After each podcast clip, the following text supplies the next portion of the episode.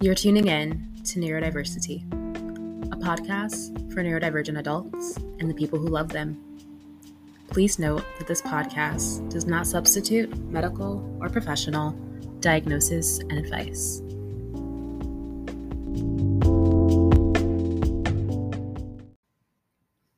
What's up, lovers and friends?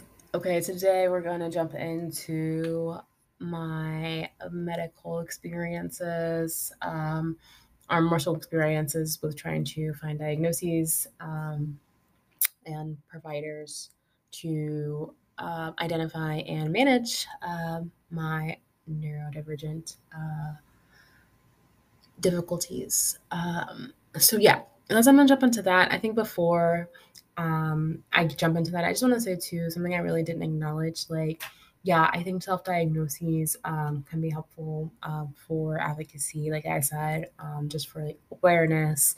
Um, also, um, because it's hard to find, you know, medical professionals who are well versed in adult presentations, female experiences, um, or professionals who are going to take the step back from their specialty. So, like, you know, if they're specialized in like neuropsych or, you know, they're specialized in, um, you know, this particular part of the diagnosis is going to take a step back and like look at the broader picture. So, really look at um, those different domains that um, autistic people may struggle, which part of that is like physical, right? And physical health and things like that, um, and other commonalities, um, such as, you know, how things happen during puberty, blah, blah, blah, blah, blah. Eating disorders, those are really big parts in like the, um, the diagnostic process. Um, in my clinical opinion, from from what I've been able to uh, read and been trained on.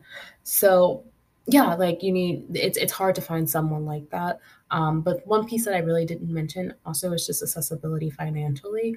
Um, so you know, it's accessibility in your area. Does someone even specialize in this? I think in the Midwest, I, I guess I can only speak for Ohio for sure. It's difficult, um, especially in the Cleveland area. Uh, and Cleveland in general, just side note, has some of the worst outcomes for Black women in healthcare. Um, that's like another note. Um, but you know, if you went somewhere like you know LA, where the majority of autistic adults in the U.S. live, like um, you know, there might be more access to, and I'm I'm I'm um, I'm guessing, I'm speculating, but uh, it might be easier access to professionals in that area who do have these specializations. Um, but I'm sure cost is still a factor, and so um, when you talk about a full like neuropsych eval, um, you know that's that's going to run you thousands of dollars um, often. Um, so um, it's hard, and, and and diagnoses too is just like the first step. It's not like you're gonna like. Uh, I guess in my in my uh, experience, is not the first step, but um, I guess still coming to that realization that yeah, like I fit, you know, um, I resonate with this population, right? That was still my first step. Um, so yeah, you know, that diagnostic piece, um, whether it's self-diagnosis or official diagnosis, like it's just the first step. And like an official diagnosis in itself isn't necessarily going to solve your problems. Like I think that, yeah, like again, it can really help with self-compassion. It can really help with reframing your experiences. Um, it can really help with um, being more aware. So the more awareness that you do have of the difficulties that you're struggling with, the more granular you can get with your responses and like how to manage them. Um, so just real quick, like um, something that one of the first books I listened to after kind of saying, okay, yeah, this this autism criteria really like matches with my life experience, um, was what to say next, and it was um, it's it's written by an autistic woman, um, and the part I really focused on was more so like what was going on at work. She also talked about parenting and some other things. Um, but her work experiences like really resonated with me and just like not knowing what to say to emails, like being just so drained and so perplexed, like how to respond to certain things, like in emails, um, or even to my coworkers, um, just being so um, uh, I don't know if repulse is the right word. I don't know what the right word is. I don't know what the right feeling word is, but like, um, just like this small talk culture uh, at work and when you gotta check in and people just want to chit chat throughout the day. I'm like, I'm behind on my notes. Like I'm like two weeks behind on these notes. Like I don't have time to chit chat with you. like, I don't. I, I, didn't come here for that. Like, I, I, came to work to get paid, and I really got to talk about my work experiences because like I've always been like that and really like putting things in boxes without a lot of flexibility. Like at my first couple jobs, like I barely talked. Um, and then my very first job, like I had a coworker had to come talk to me about a specific behavior that I'm not going to share publicly, but like I didn't know that there was anything wrong with it, like until they told me. Um, so that was really, um, yeah. Anyway, so um, again, losing my train of thought a little bit, but um, yeah, just like looking at work. What was I gonna say about that? Oh, oh, the book. Okay, the book. Yeah. So in the book, like there was this. Uh, she really talked about like social collateral, and really kind of putting that into context and like why it's important, like how it can help, like yada yada yada. Um, and it really like helped me to understand small talk or just some like office norms and things like that. Where now I can understand like why people thought I didn't like them, which stuff would happen at you know one of the last agency jobs I worked at before I left. Like a couple of women came up and like confronted me about like not liking them, which was interesting. Uh, in and of itself, Um, I'm just like how I yeah I just had a lot of conflict at work and also poor work performance um, in that last job. Um, so that book really helped me out a lot in that kind of sense. Um, so yeah, I just say that to say like I would have never sought out that information. I really understood that it was something with me. Like before, I thought it was just like something was wrong with like the system and like the way the company was ran, and it was like all their fault. And like my boss sucked, and like the building manager sucked, and like everyone sucked. And um, while I do think some people did kind of suck, um, I also can now realize like, okay, but also I interpreted some things differently than maybe like they were meant, um, and just didn't understand some things that really uh, contributed to my difficulties at work. Like some of that stuff had to do with me and the way I show up in the world, um, which I was not aware of at the time. so um, yeah, so getting a diagnosis can be really helpful, and self-diagnosing can be really helpful in that regard. Um, but yeah, official diagnosis, like I said, finding someone who's actually like uh, competent in this work and in these really specific and granular, uh, granular heterogeneous uh, presentations, difficult. Uh, accessibility and cost, again, very difficult. Um, so when we talk about self-diagnoses, like sometimes that's all people can do, and if that's something that is um, helpful for you, um, then do what you got to do. I think just be humble about it and be open to, you know, the fact that maybe you don't have like the skill set to like actually diagnose this. And like, yeah, maybe someone else, hopefully someone credible would tell you, okay, well, if you don't have this, this is what I think is actually presenting. Um, and so, like, um, You'll hear more about this in the second episode, but I'm just going to go ahead and put it out here now with one doctor that I just recently saw. They did not provide like the differential piece. Um, and so what, what I mean by that is like they they did say like they saw a lot of anxiety, which is true. And I endorse that. I've been diagnosed with that. Um, I've had difficulty managing anxiety my entire life. Um, but I don't think we got to the root of that, but that's not the point. The point is that um, they they would just say that like just the anxiety part but they ignored like all my sensory issues. Like they ignored my restrictive repetitive behavior and interests and so like even if they didn't feel like it was autism like there are other diagnoses like under the neurodevelopmental disorder section um, of what we the diagnostic manual that we use that maybe might have been more appropriate but like didn't even look at those. Um, so like for instance if i see somebody who has like difficulty with social communication and you know some other very specific criteria that i won't get into right now um, but they don't have you know restrictive repetitive behaviors then like maybe they have like what's called like a pragmatic language you know um, disorder or condition if you want to say that um, and things like that. So like there are other diagnoses that can be appropriate if you feel like everything doesn't you know match up to say mean ASD or ADHD or whatever. Um, but to just give a diagnosis that ignores like a shit ton of other symptomology um, that's that's not cool. And yeah, I think to find, uh, once again, I know I'm a broken record, but to find a professional who is truly going to do that work come far and few in between. So I'm here with you in solidarity to my self diagnosed people, and I hope that maybe it's the self diagnosis and your um, investigation on that alone may help you. Um, or I also hope that you can find qualified professionals to help you figure that out. Because um, doing it on your own sucks and it's very lonely. And I can say that from personal experience.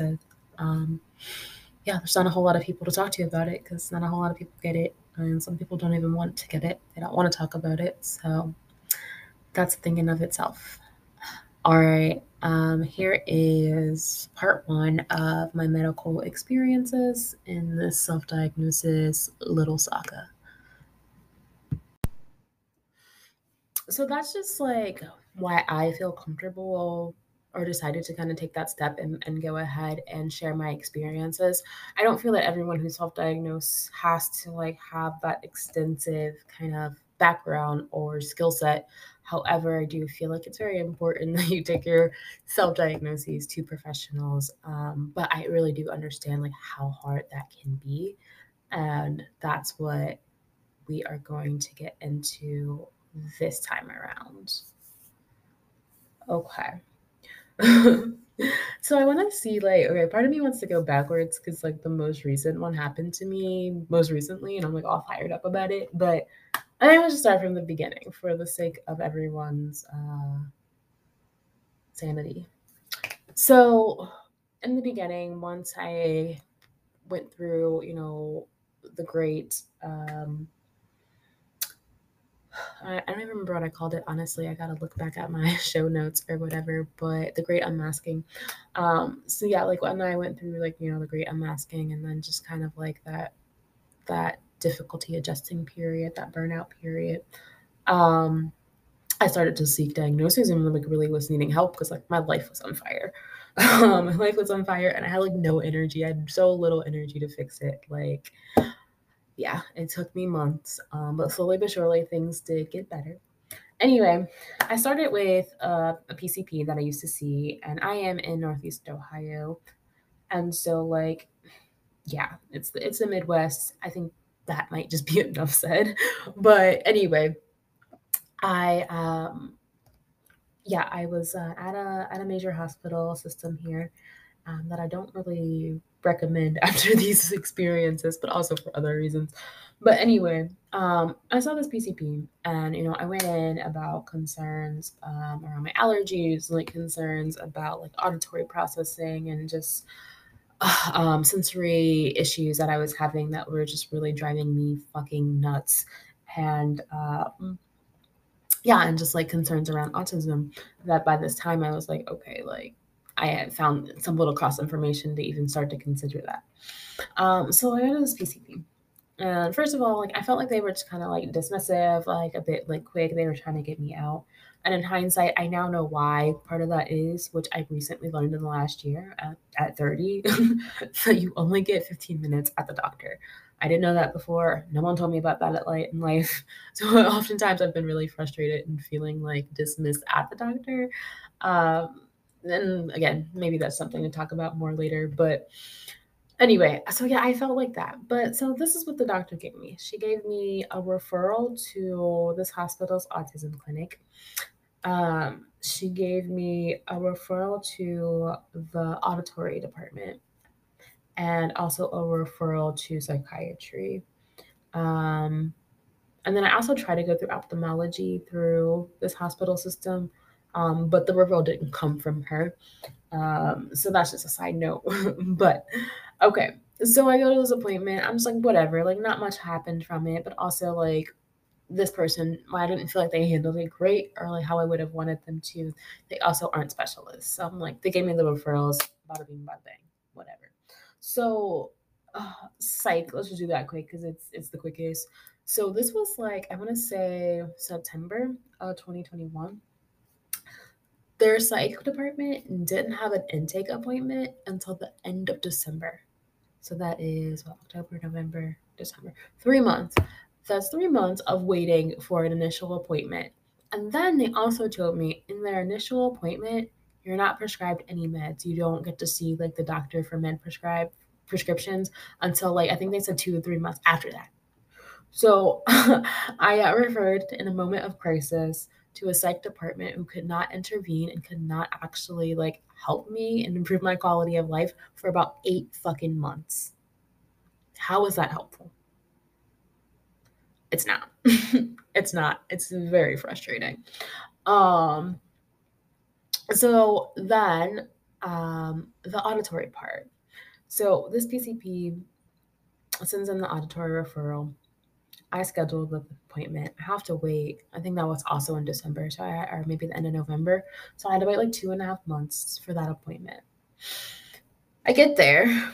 The person in the auditory department doesn't really know why I'm there. They're like, "Oh, why are you here today?" Blah blah blah. So I tell them, I'm like, "Oh, we don't do that here. Like, we can't do that." And like, no one in the area really does it. They did tell me one place that might do it, and that it would be private pay or whatever and like i'm just pissed. I'm just pissed on so many levels because it's like one pcp why did you refer me here if they don't even like address my issue? Do you not know that?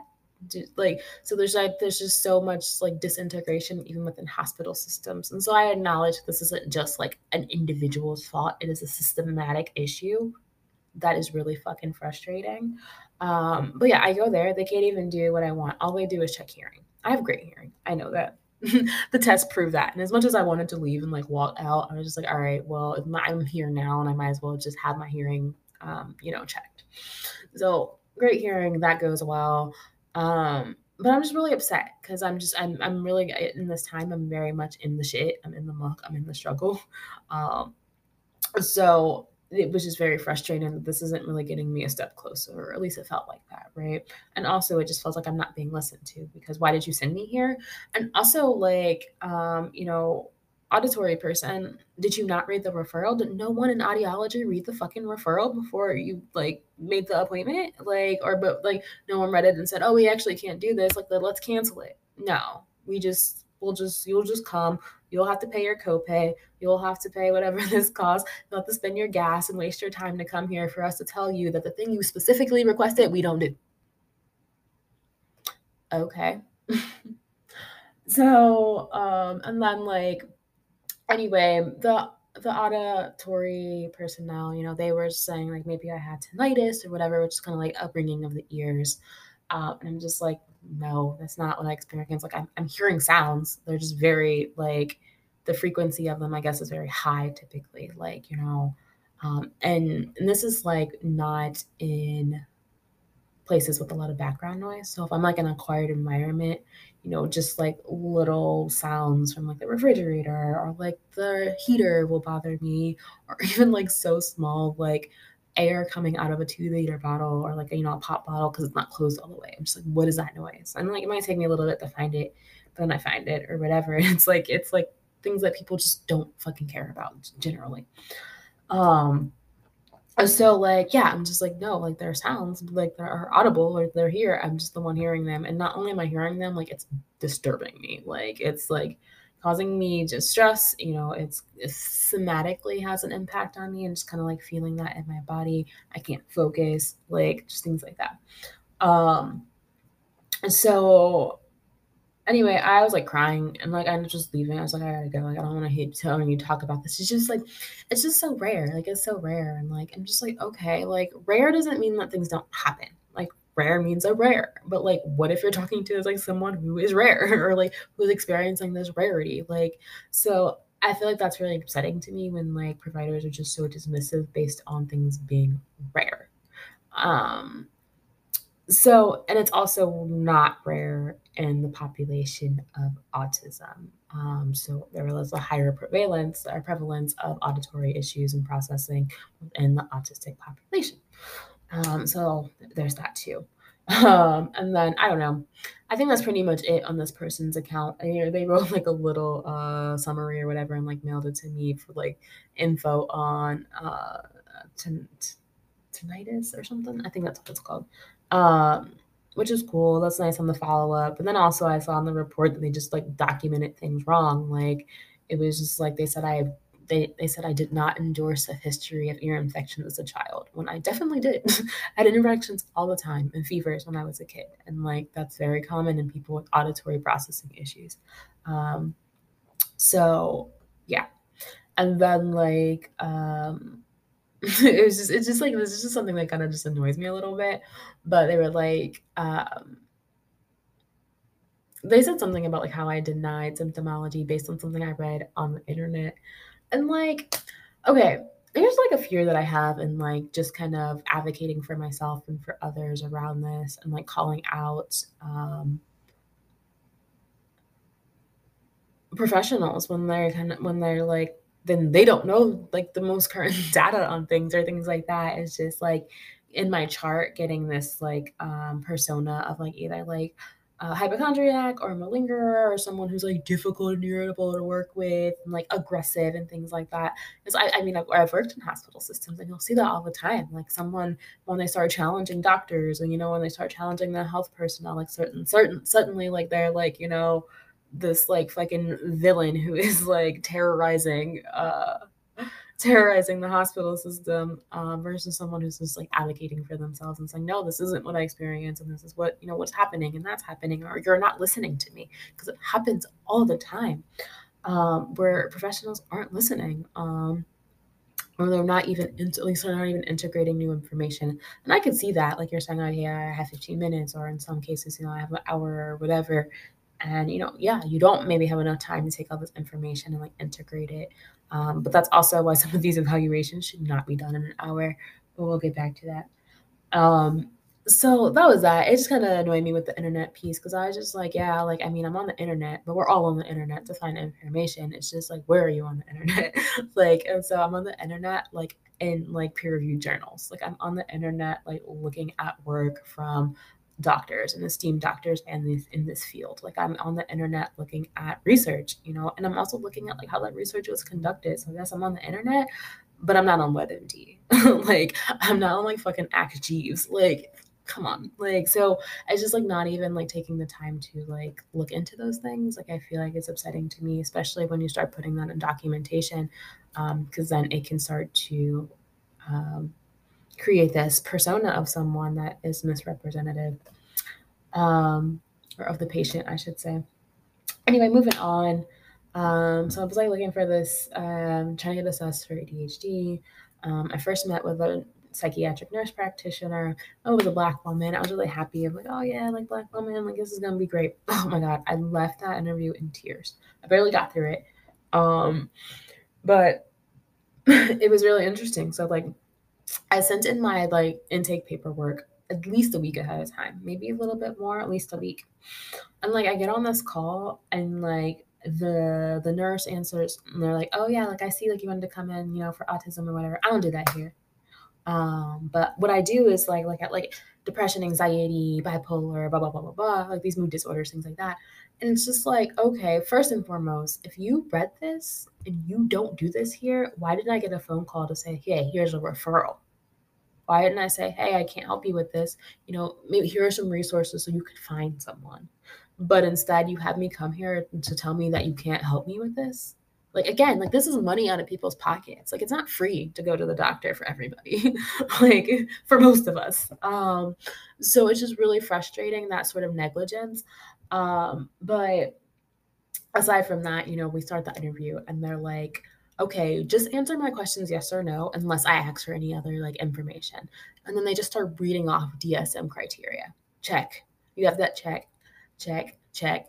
And it's just like that's not how you diagnose people with anything out of the DSM. You don't just go off the check mark. Like, yeah, you look for those symptoms, but you want to look at the impact of those symptoms. You want to look at the settings of those symptoms. You want to look at the symptoms over the lifespan. You want to compare those symptoms to others, like, you know, to other diagnoses that might have similar systems and like do that none of that. And you can't do that in your head by yourself. Like you have to do that in a conversation with somebody else. You can't just be like oh did you experience like you know anger for two weeks? Check. Done like like you can't that's not that's not clinically sound.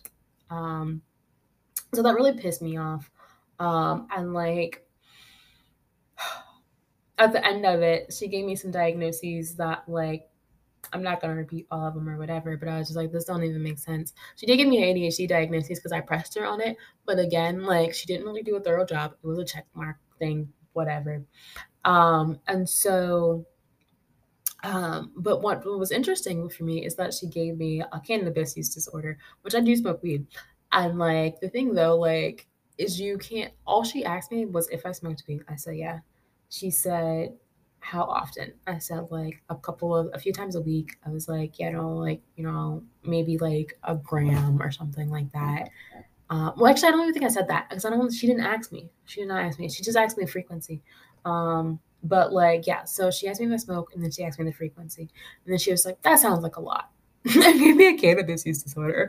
And I was just like, that's that's not how you diagnose a substance abuse disorder at all. There are so many other criteria alone, like about like attempts to quit, like difficulty with quitting, cravings, like, you know, your view of the problem, consequential impact like that you're having in your life you know are you losing money? Are you like getting arrested? Like just things like that. Are you missing work? Like just all those different things that need to be assessed and like none of those questions. Just did you use it how many times? How often? You can't you can't make that sort of diagnosis with just those two points of information. Like um that that is that's, that's un, it's unethical um and so long story short i actually did end up reporting the specific uh, nurse because yeah just that practice was just unethical. Um, that's not okay to present yourself as a mental health professional and then show up like that. It's a disservice to the community um, that you are allegedly serving. Um, but funny story is that actually my sister went to her too. And I, we didn't know, like, we didn't know we went to the same person or anything. We just happened to meet up and we were talking about our interviews. And um, yeah, she had a very similar experience. And then the doctor, like, uh, or not the doctor, then the, nurse uh, diagnosed her with bipolar disorder. Um, and it's just like, girl, you are not bipolar. Like, she just she just doesn't even meet the criteria to be bipolar. Like, um, and then uh, my sister went and got a second opinion from a psychiatrist who was just like, yeah, you're definitely not bipolar, and diagnosed her with ADHD. Um, so yeah. Anyway, so that was the second kind of I guess it's second on my list, but I guess I've talked about a few experiences now. Oh, I didn't even talk about the ophthalmology. Um, so I guess I'll back up, like going back to that hospital system that I was with. So um, I had actually the the nurse that I just talked to you about. I had um, our office send over a report to ophthalmology because um, I do have issues um, just with eyes, my eyes being tired. I already have astigmatism, um, but just like difficulty walking straight, like neck pain, things like that, and like that could be um, an eye condition that is um, more prevalent in ADHD populations. I don't know, um, but it, it's something just to to look for and to, and to see and to rule out, right? Um, so she did. She her office did send that over or whatever. Um, but the thing about the hospital system is once again like I had this appointment and then like come to find it was like a couple months out and then come to find out like they couldn't even help me. Like they wouldn't help me they were just like oh like yeah well that's a peds thing basically. Like like they didn't have anyone who could see adults to like to to assess for that. And the only reason i didn't actually make it to the appointment to figure this out is because i have a friend that works in the ophthalmology department at that um at that hospital system. And they're like yeah like you're gonna have to see like someone who does like peds or whatever. Um, and then like basically like the hospital system refused to schedule me with the peds doctor because i'm an adult. So i'm just like well like so just no one can look? Like no one can make this judgment call uh, and like actually the very snotty person on the phone was like, well, we can't give you what we don't have. I'm just like, all right, but you could also like acknowledge that this is an issue. like you could also tell me where to fucking go. Um, or at least you should be able to. Um, anyway, so that was that. I found another uh, nurse practitioner to work with. Uh, and actually she was really cool. Uh, she was really cool and she was very um what's the word? I guess validating, uh, very validating. Um, she did do a more thorough diagnostic um, uh, for eval for ADHD. Uh, she didn't feel comfortable with diagnosing autism. Like she didn't feel like that was her field or her, you know, her tea. But she gave me resources of places to like reach out to and to try to help me out. Although they didn't end up being very helpful for me, I still like applaud her for, you know, like telling me where to go and just like, yeah, just being there. So she was super cool. Um, the problem was that she ghosted me. So that's just long story short. She just kind of stopped showing up to appointments. What she did, she just stopped showing up. So, um, yeah, I don't know what happened to her. Hopefully she's okay. Um, that kind of brings me a little bit more present day, where I did find a psychiatrist um, that is very helpful. And while they don't uh, diagnose, oh, actually, let me back up a little bit. I went to another psychiatrist um, before finding the one that I work with now. And they also, I think, were like really awesome. Like again, like very validating, like um, just just very compassionate and welcoming. But they were in private practice, like private pay, and so again, I was in a really desperate time and I really didn't have the money to do this, but I just thought like it would be helpful. So I did the eval with them, which was like three hundred dollars, and we met for like an hour. I think she might have went over a little bit over an hour.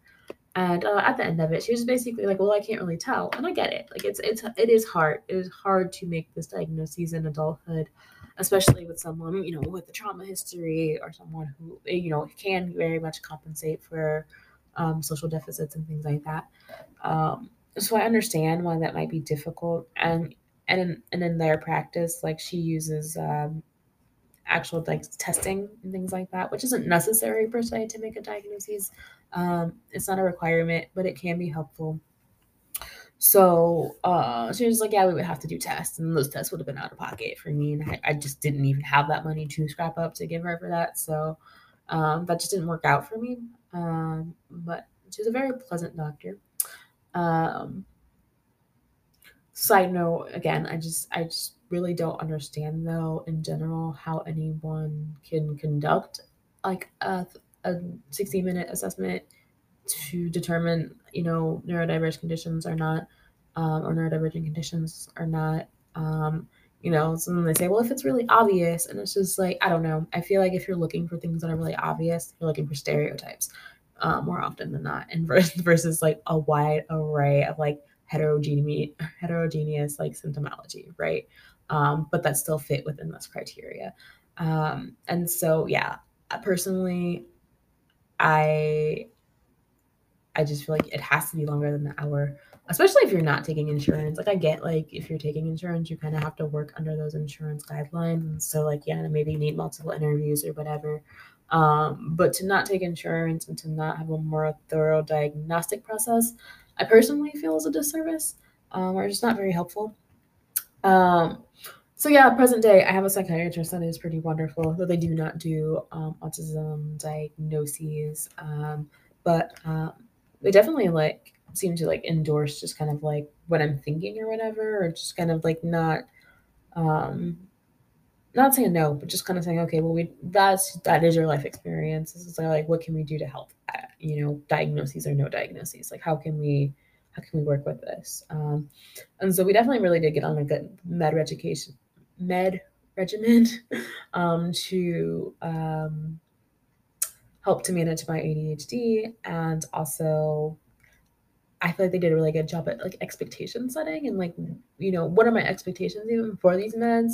Um, and they really helped me by doing that with like numbers and like saying okay well if this improves you know by like 50% or whatever then we're going to say this is successful or 40% of this or whatever versus like in the beginning when I first kind of went into it like I was looking for something to basically like get rid of my ADHD or like stop that. Like that's not that's not realistic. So they really did help me with expectation setting um, and um, also just like um, helping me with meds to help manage anxiety and um, also meds to help kind of with sensory issues, um, which has been very helpful. Like I've been able to uh, just go places and not freak out if I didn't bring my glasses with me, my sunglasses with me, or things like that. Um, I've definitely had a higher tolerance um, to um, sensory input than I did just about a year ago. All right. So this brings me to my last and most recent experience, y'all, which I just feel like is wild. It's wild.